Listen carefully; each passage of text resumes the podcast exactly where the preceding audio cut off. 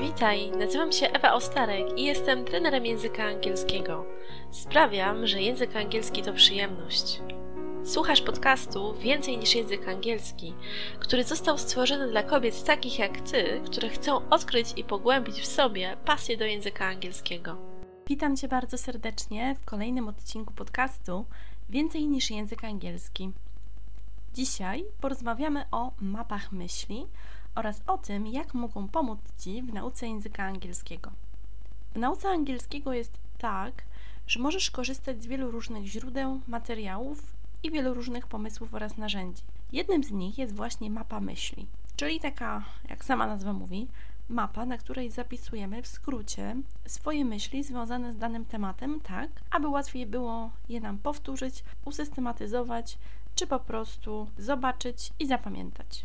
Przede wszystkim, co to jest mapa myśli? To idea, która została wymyślona już dawno temu, która polega na zapisywaniu czy na rysowaniu w formie papierowej lub w formie online skrótowych zapisów danej partii materiału, tak aby była ona łatwa do zobaczenia, do odczytania oraz do powtórek. Takie mapy myśli możesz rysować papierowo, możesz także je robić w wersji online. Jak to działa? Przykładów map myśli jest bardzo dużo. W zasadzie nie ma żadnych limitów, do jakiego tematu możemy je stosować.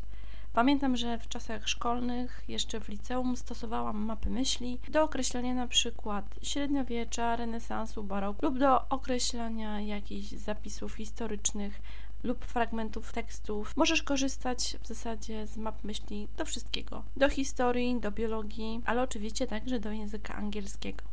Najlepiej tutaj będą sprowadzały się takie mapy myśli w wersji gramatycznej. Bardzo ciekawy link jest do Grammar Mind Maps, które możesz znaleźć w notatkach do tego odcinka, oraz do map myśli związanych ze słownictwem, jak na przykład jedzenie, zdrowie, praca. Jak więc narysować taką mapę? Na początku chcę Ci powiedzieć, że nie musisz mieć żadnych umiejętności związanych z malowaniem. Przyda Ci się w wersji takiej standardowej duża kartka papieru, może być A4, żeby sobie narysować na próbę, żeby się wprawić, a potem im większa mapa, tym nawet większy format. Może być też papier jakiś kolorowy, mazaki, pisaki, kredki. To w zasadzie tyle. I oczywiście trochę czasu i tekst lub coś, co chcesz zapisać w formie mapy myśli. Zasady są bardzo proste. Na środku rysujesz kółko i wpisujesz w nim główne hasło. Jeżeli chciałabym zrobić mapę myśli związaną z tematem food, to tam właśnie to słowo bym wpisała. Potem rysujesz od niego takie gałęzie. Każda gałąź to jest osobna grupa słów. Na jednej z nich mogłabym na przykład napisać dairy products i tam wypisać na przykład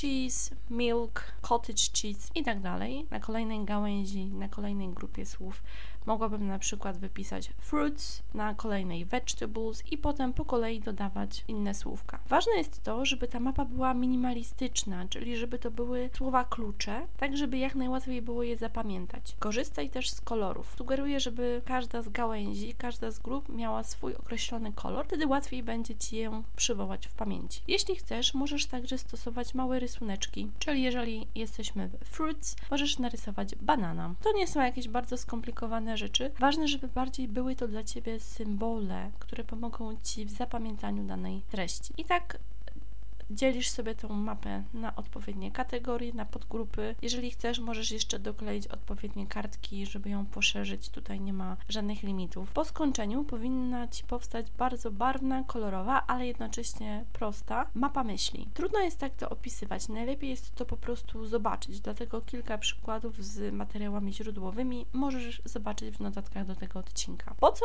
w ogóle rysować takie mapy myśli? Oczywiście możesz mieć tekst, możesz mieć listę słówek do zapamiętania, zapamiętania lub jakąś aplikację, ale jeżeli jest coś, co robisz samemu, łatwiej będzie ci to zapamiętać, więcej pracy w to włożysz, ale też na dłużej pozostanie to w Twojej pamięci. Jest to jedna z ciekawszych technik pamięciowych, szczególnie dla osób, które lubią patrzeć, czyli dla wzrokowców. Zaletami tego rozwiązania z całą pewnością jest to, że nie musisz mieć umiejętności związanych z plastyką. Pomaga właśnie wzrokowcom. Możesz z nich stworzyć bardzo szybką powtórkę, ponieważ nie musisz całej listy słówek sobie powtarzać czy danego tekstu. Wystarczy rzucić okiem i od razu szybciej będziesz mogła sobie to przypomnieć. Jest to też takie uczenie przez przygotowanie. Niektórzy mówią, że przy przygotowaniu ściąg, których się nie zabiera na egzamin czy do szkoły, też można się uczyć, ale to jest wtedy w wersji bardziej pisanej. Tutaj mamy przyjemniejsze dla oka. Jest to też oszczędność miejsca, ponieważ jeżeli masz streścić sobie dany jakiś unit, możesz to zrobić po prostu na jednej dużej kartce czy na Bristolu, który możesz zabrać ze sobą. A poza tym takie powtórki, jeżeli rozmieścisz sobie takie mapy myśli, możesz je nakleić na przykład na szafę czy na jakąś tablicę, wtedy mogą być ze sobą wszędzie. Jest to łatwiejsza opcja. Możesz też zrobić ich zdjęcie i mieć na przykład na pulpicie jako tapetę lub też na telefonie, jeżeli oczywiście jest to mniejsza mapa myśli, bo chodzi też o to, żeby było to wyraźne. Czyli najważniejsze zasady są takie, żeby to było wyraźne, minimalistyczne, dobre do odczytania dla Ciebie, ponieważ często jest tak, że mapy myśli, w zależności od tego, jaki jest temat i osoba też się różnią. Pamiętaj, że to ma być dobre dla Ciebie do odczytania. Jeżeli chcesz komuś pokazać Twoją mapę myśli, oczywiście możesz to zrobić, ale wtedy dobrze by też było wytłumaczyć pewne na przykład symbole czy skróty, bo to jest mapa myśli myśli, która jest tylko i wyłącznie dla Ciebie. Bardzo jestem ciekawa, co myślisz o takim rozwiązaniu. Czy testowałaś mapę myśli jako jedną z technik zapamiętywania? Podziel się koniecznie tym, co myślisz o przykładach, które Ci przygotowałam, co myślisz o tych mapach, które są zamieszczone tutaj w notatkach do tego odcinka podcastu. Jeżeli uważasz, że ten materiał może się komuś przydać, koniecznie daj tej osobie znać, prześlij jej proszę link do tego odcinka. Zachęcam Cię także do odwiedzania mojej strony internetowej ewaostarek.pl, gdzie znajdziesz inne inspiracje, artykuły oraz wcześniejsze odcinki podcastu. Dziękuję Ci bardzo za wysłuchanie tego odcinka podcastu. Do usłyszenia niebawem. Trzymaj się ciepło. Cześć.